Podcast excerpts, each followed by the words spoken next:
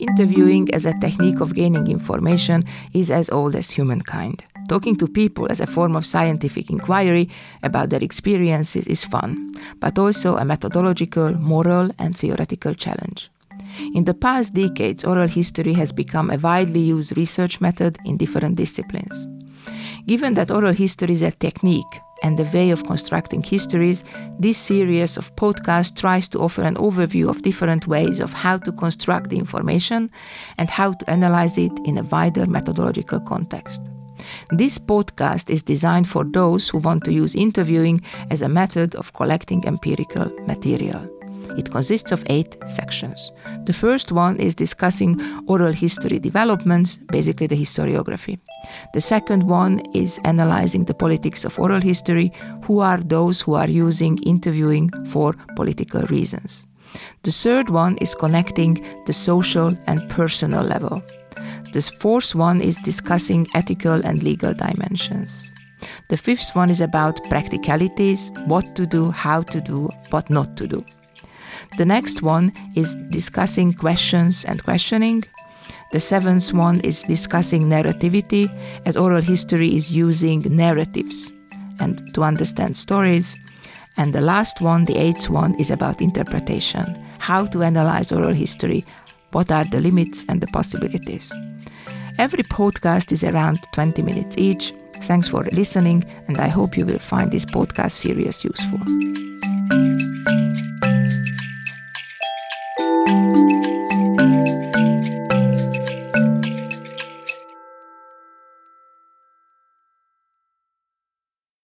The seventh meeting we have about narrativity, and we don't have anything else uh, from the oral history stories but the stories, right? So we have got stories which are told to us with words, with gestures, uh, with uh, certain sounds. Uh, so basically, narrativity is a very complex term because, on the one hand, this is the story what you get, and also these are the pictures, these are the smells. I mean, there are several other kind of non-verbal clues which also belong to the analysis of narrativity.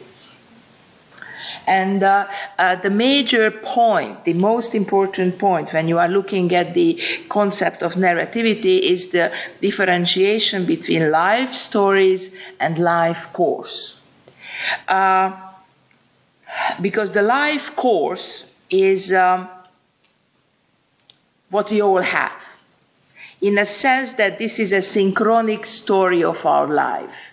We are born, we have go to school, other school. So there is this uh, kind of chronologically listed events which happened to you.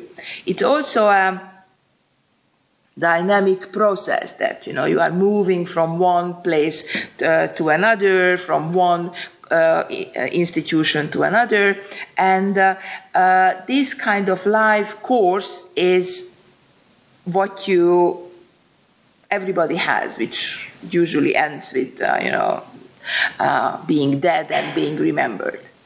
But the life, and this life course is also a story uh, which is produced by the um, interviewee. Uh,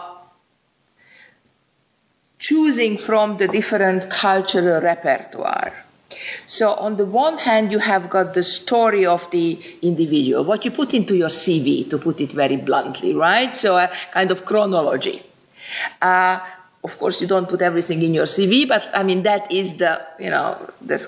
But then the life course is actually the story which is constructed by the interviewee when you are asking the question explain me how did you end up living in Oklahoma or whatever. So this is the story which is actually told to you by the interviewee.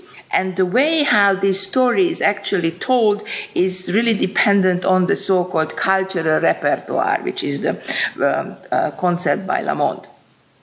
What does it mean, this cultural repertoire?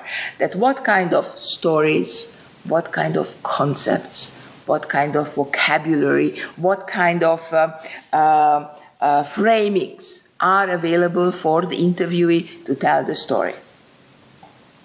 Uh, for example, uh, very few will tell you a story that I was a horrible husband, I was a horrible wife, I was constantly cheating my husband. So you don't really have that bad stories, not only because people like to love themselves, but also there is basically no cultural story of this kind of self bashing when you are actually interviewed to construct your own self representation in the future, which is an interview. So, when you are looking at this cultural repertoire, this is dependent on the class position, on gender, on ethnicity, on rural, uh, regional, on regionality. So when you are thinking about these stories, how these stories are being told, they are always contextual. If you are asking the question, uh, explain or share with me your experience in the elementary school, if you are asking this from an elderly rural um, woman or from uh, professor at CEU, you will have a very different experience, not because there had been a big difference when they were age of six, but then the moment they are actually recalling that event, what they experienced at age of six, there is this huge difference between their experiences, between their education, and between the cultural repertoire which is available for them. And there is the, something what is called the life stories, and this is your story, the researcher story. So when you are constructing the story, and uh, uh, this reconstruction of the reality is very much future oriented. It means that you are actually constructing a story with this very deep belief that this will be actually uh, read and will have a will have a have an impact. So uh, this life course in memory. Uh, life stories are nothing else than life courses in memory. So, how this is actually mediated. And the key concept here is the mediation. And how these structured self images, structured, structured because of the uh, power relations present in this mediation, how these self images are actually constructed. Because when you are telling a story, what did you do at age of six? Right? You are you see a picture of yourself at age of six and you start describing what you see in front of yourself but this is also a self-representation because if you uh, you immediately choose a story what you will tell, and you will not tell the story how you were naughty with your you know desk uh, uh, and you know hitting your colleague or whatever, but you are actually telling a story which is conscious about the self representation. So, what I would like to stress here when you are looking at narrativity, you are looking at at least three levels. What has happened, which is in your CV, the life course, and the life stories, right? So when you are analyzing, and that will be the, uh, the next uh, topic, how you are actually analyzing these stories, this analysis should not be, you know, only constrained for the two, first two levels. Because sometimes this is the most difficult one to reconstruct the so-called CV level, which is the kind of what has really happened with that individual, because there is a story, right, with each and every individual's life. And then you have got the other level, which is the life course, how the individual is telling you the story. And your analysis should not be confined retelling what the interviewee is telling to you, but it should have, you know, a live story and you are making that story. And let me stress again the importance, your ethical responsibility, and also the political opportunity which is actually opening up for you when you made the decision that, yes, I would like to tell this story. So, narrativity actually opens up a space for political activism, right? That's what I would like to stress. So, what are the major issues when you are looking at the uh, this kind of uh, uh, narrative issue of narrativity. The first one is related to the kind of uh, discussion between uh, interactionalism versus eyewitness account. Uh, the concept eyewitness account this is the concept which is coming from the early period of the, of oral history when uh, uh, oral historians were collecting stories, saying that you were there, you saw it, tell us our story, that's how it has happened, right? And if you uh, look at, for example, the early stories of the Holocaust narratives, right? Then you see that these stories were also eyewitness accounts which were used as proofs, right? So this has happened. So those stories which were collected at the uh, right after the Shoah, you see that these stories were collected in order to prove that this has happened.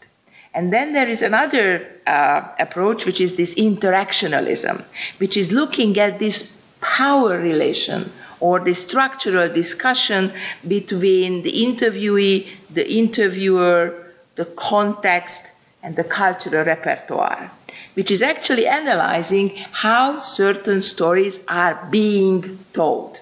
And they are being told depending on the interaction.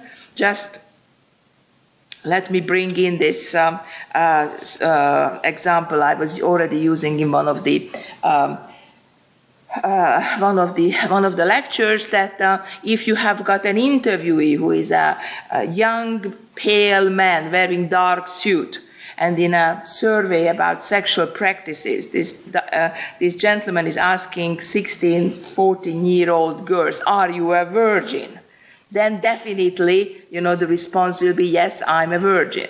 So in a sense, the, who is the interviewer? Who are the interviewer? These interactions are actually influencing uh, the story, the environment, the context that is also influencing the story, and also the cultural repertoire available. Uh, the next issue is about the practical insights, how it structures the work. So if and this question has been already mentioned several times previously. What happens if you know, right? The conflict between, let's say, your CV and the, the, the interviewee's CV, sorry, and then the story which had been told to you, right? So, what happens when you know uh, that this story cannot be true because you actually made research and you know that you know, the individual was not there, could not have seen that. Uh, so this practical insight. So when I wrote my book about the um, um, uh, female members of the Arrow Cross Party, I was analyzing the story of one uh, built in one massacre which happened not far from uh, the Octagon. And I was interviewing uh, the survivors who were absolutely convinced that they have a real authentic story. They know what has happened. So I spent days basically going into the apartments, trying to knock on the doors, trying to beg myself in the apartment that I could actually stand at the same place, having the same angle, how according to the testimony, the survivor had actually saw or haven't seen uh, what happened there when the Arrow Cross uh, paramilitary organization came and uh, um, uh, and um, and uh, massacred like 18 um, uh, uh, Jews in the this um, uh, Yellow Star house. And it turned out that these stories are basically not accurate right so but what happens when you because they could not have seen it's impossible that they actually fitted into that particular space what they in the story but when i actually asked them because I had the opportunity to do the second round of interviewing. And when I was asking the question that, are you sure? And can you recall again? Uh, then they are basically considering as an offense because that story, which had been told so many times and had been also recorded by the uh, different uh, institutions as the official story, they are the basis of their um, um, identity and also the subjectivity. Therefore, what you can do as a uh, uh, as an oral historian that in the life stories as a researcher you are actually reflecting on this process but in a very kind of um, ethical and uh, nice way. Uh, and taking into consideration all possible uh, uh, issues.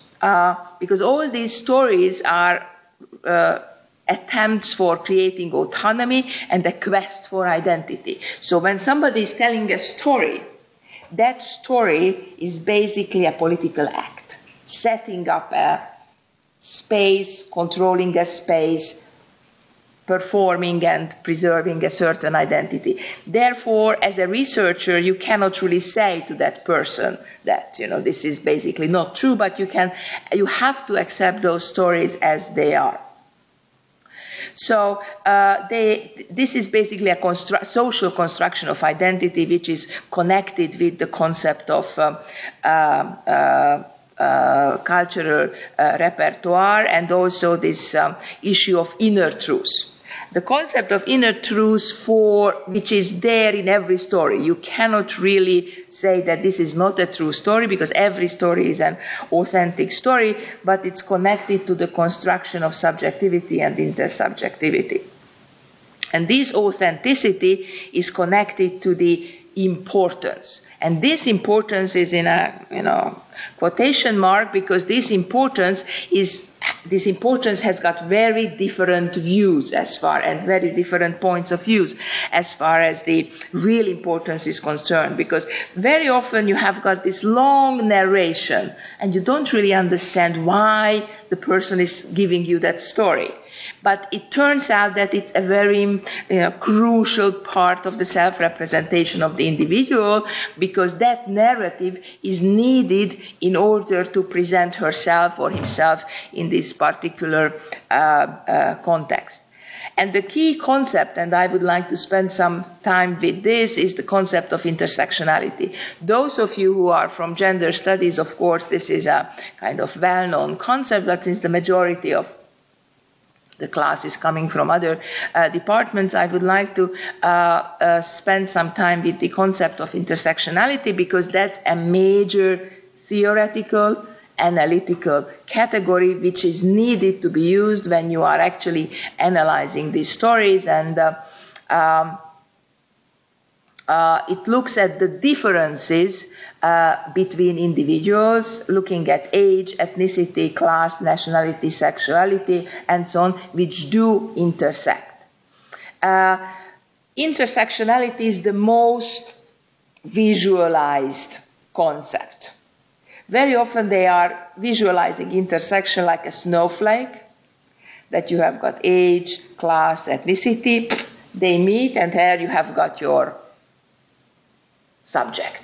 I would like to question this snowflake concept of intersectionality um, and um, looking at how the categories themselves, like age, ethnicity, class, nationality, sexuality, are themselves are constructs. And there is nothing better space, method to understand how it is actually happening than interviews. So, uh, and stories and narrations, because then you see how the individuals themselves are actually constructing the experience and the analysis of those particular categories. So every interview is a performance of a certain intersection. And uh, when I brought uh, this um, experience of an elderly rural uh, a woman from the provinces who is working in agriculture uh, in uh, the past 80 years. That's a good example. But here we are as researchers who are assuming that how she will be actually talking about her life. But we have her story. And when we are analyzing her story, we can look at how she is actually performing, narrating those differences, how she is dividing herself from the others. What are those traits which are making her different from the others? So, therefore, when you are looking at narrativity as a concept, it, this is a major resource for a kind of intersectional analysis, and it is an intersectional analysis in itself. Uh, because who defines when, where, which of these differences become in, important in their conception and which do not? So these differences are told to you in stories. So when in the next uh, uh, class we'll be looking at the analysis, we are actually looking at how these stories, these differences are actually narrated. Where are the borders? Who is drawing the borders? What is the role of the institutions making those borders? Who are the gatekeepers who are actually giving these borders? Uh, uh, this is a quote from Lorde from 1984, uh, which is uh, speaking about um, uh, feminist theory and why actually intersectionality is such an important uh, concept. If uh, white American feminist theory need to deal with the differences between us and resulting difference in our oppressions, then how do you deal with the fact that the women who clean your house and tend your children while you attend conference of feminist theory are, for the most part, poor women and women of color? What is the theory behind racist feminism? So this is a classic quote which is always used when you are looking at uh, intersectionality, and this is from 1984, and it shows that intersectionality has also its own story, starting to question that how feminist and feminist history is related to the concept of uh, of differences. Um, so looking at the uh, this problem is not new but basically looking at how the differences are actually uh, sometimes homogenized, like womenhood, and ignoring differences between women. So when you are making the analysis of the interviews, and then you are trying to connect the individual and the social, then you will see that you are sometimes making these overgeneralizing, essentialized statements. And here I just would like to, you know, flag this important point that when you are talking about your subject, right, the person whom you have interviewed, take into consideration this complexity of the subject. Uh, so this is uh, uh, the strength of this approach is that it reflects on the otherness and it strives to avoid essentialized, fixed, and homogenized assumptions of identities. Uh, and it offers a very complex possibility of analysis and um, uh, looks at the uh, moves away from genderism uh, that everything can be explained with gender differences because gender differences are themselves are constructs. Uh, what are the problems with this analysis? First of all, um, applying the intersectionality to empirical analysis, uh, it seemingly, you know, unsurmountable complexity. You have got this enormous variety of differences. I think like 27, Helma Lutz counted like 27 differences. And they are somehow undermining the concept of how you are actually talking about a, a certain subject because the list of differences is endless and it's impossible to take account all differences which are there. So, uh, therefore, the, uh, the content of in, this, precisely the content of intersectionality is that the axes of differences do not intersect and intersect and they cannot be isolated and desegregated. Uh, so this kind of additive approach that everything that the differences are adding up, like when you are buying a, uh, ice cream and you are putting chocolate and vanilla and whatever, but the real interesting point and that's what actually narrative analysis and interviews can help you is looking at how the different uh, differences are actually made and in those stories. So you are looking at the stories which are actually uh, performing those differences. So again who defines when, where, why, which of these differences are conceived and become important and which do not. And the space where you can actually do this is the interview and the story. And you have got the interviewee who is telling you who defines, who is defining when, where, what kind of differences are important. So, for example, if you are asking the question that, um, what was the first time when you felt that you are a refugee from Hungary in the US? Right? That's a good example because it shows that the interviewee positioned himself or herself into this particular uh, kind of position and looking at the different institutions and individuals who are actually constructing her, his or her subject position based on differences constructed by the institutions and the others. Right? So then the, every story can be analyzed from the position of how this is actually constructing the differences and how the, who are the agents of, of this uh, uh, difference. So the aim is to map, map the production of gendered, sexualized, racialized subjectivities in order to gain a deeper understanding of the crossing of the axis of differences and identity in social life production, right? Mapping the production. You are not retelling what has been told to you by the interviewee, but you are mapping the production. And the space where you are actually mapping this production is the text of the, inter- in, of the interview. Producing, and the way how it is actually produced is through telling a story, right? and you are mapping it, it means oh, it means that you are not creating a hierarchy. You are not judging that this is a true story or this is a bad story, but you are looking at the story as it is and looking at as a product of certain stories. Um,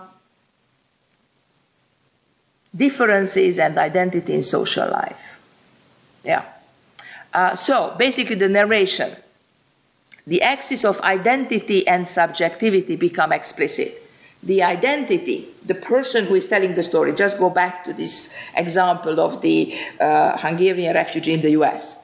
How this refugee actually was projected, his or her identity through this interaction or institution or visualization by others in order to help him or her to construct and to perform his or her identity as a refugee, Hungarian refugee in the US.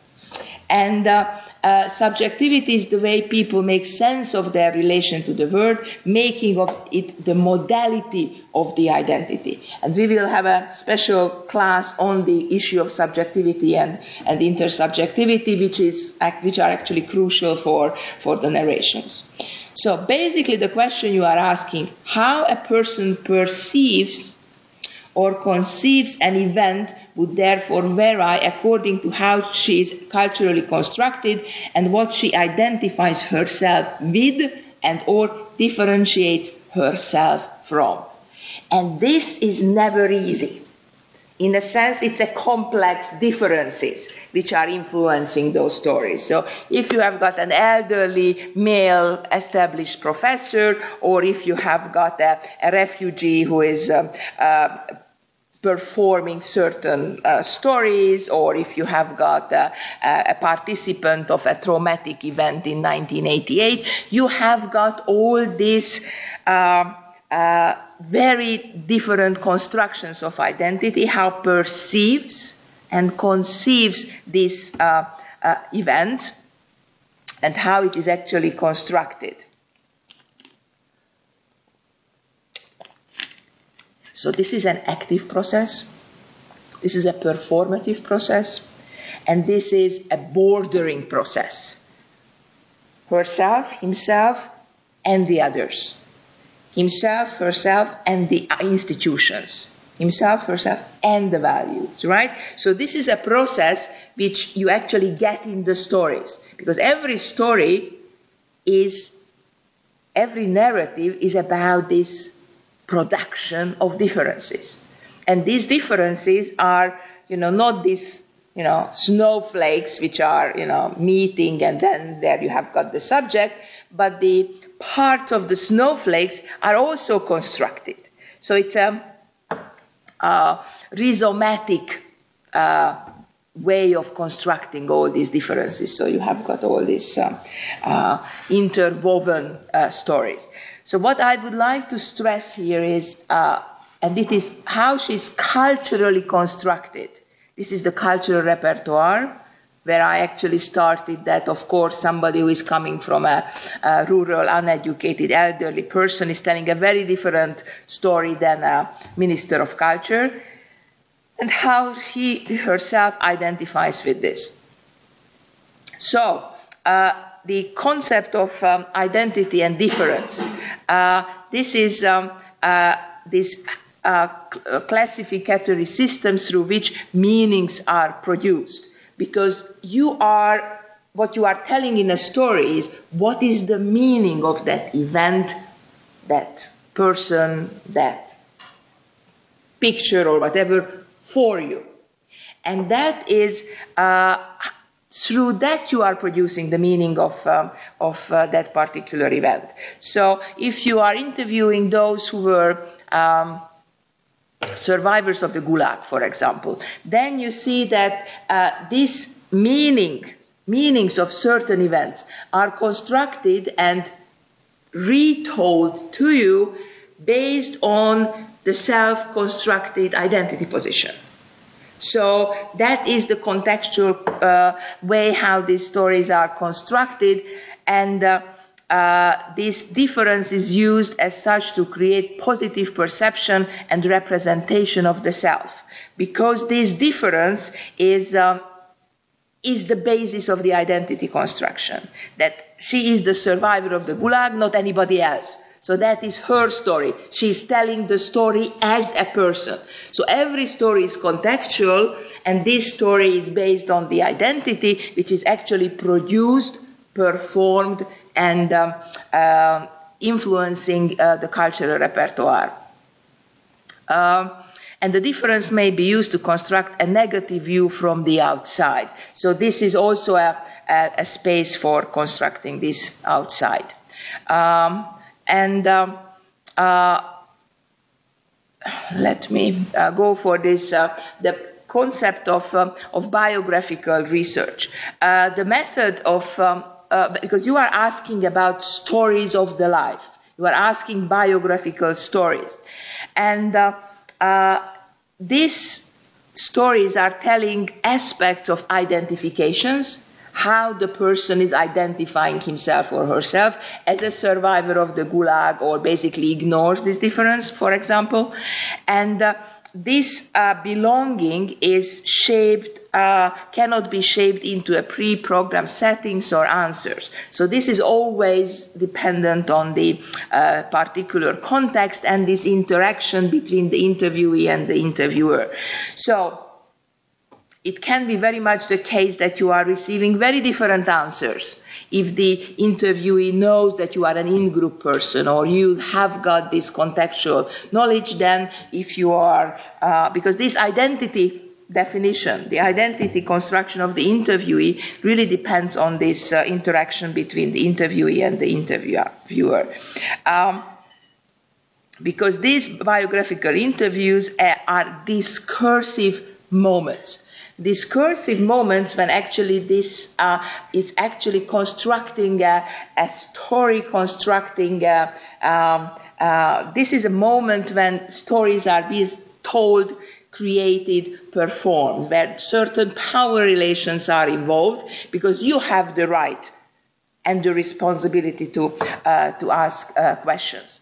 And when you are analyzing this kind of stories, and that will be the next um, uh, discussion, uh, how this uh, um, analysis is happening because you are looking at the the story elements, the story elements which are, you know, which has got a beginning, a middle, and an end, how the events, protagonists, bystander situations uh, are actually described, what are the beginnings, the endings, and the moral conclusions in the stories.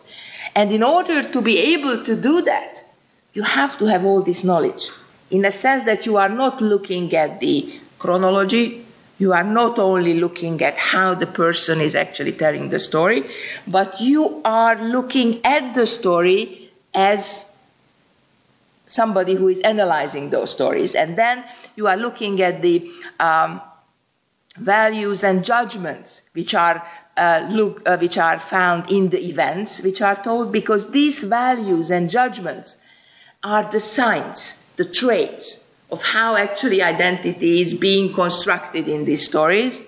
What are the explanations and reasons? For example, when you are asking the question that um, why did you go out to the street to demonstrate in 1988? uh, in, uh, in Almaty, for example. Then you actually ask for explanations and reasons which are showing you how this person is constructing his or her identity, right? So these are basically the, the points you are looking at when you are uh, you are trying to analyze the narratives. You are looking at the uh, the situations, the beginnings, the endings, and the conclusions, saying that oh I should have done differently, or then you are looking at this self-reflective statements and you are looking at these values uh, and judgments and explanations and reasons which are in the text so you have the life story, you have the narrated life story, and then you are like uh, you are putting a grid on the story. And this grid is informed by the intersectional analysis of the subject position. And basis of this analysis is, is the story, because you don't have anything else than, than the narrative. And um, uh, and the narrative description and the evaluation are not separate activities, as the descriptions that are produced in narrative discourse always do contain evaluations. So there is not such a thing as objective stories, right? Because every story consists of a certain evaluation, and every narrative is embedded in socio political historical context. Telling a story can only be understood in relation to a larger context. And that's your task, right? That's what you have to do when you are having the story, looking at the uh, analysis of this larger context. And that's what we will be doing next class.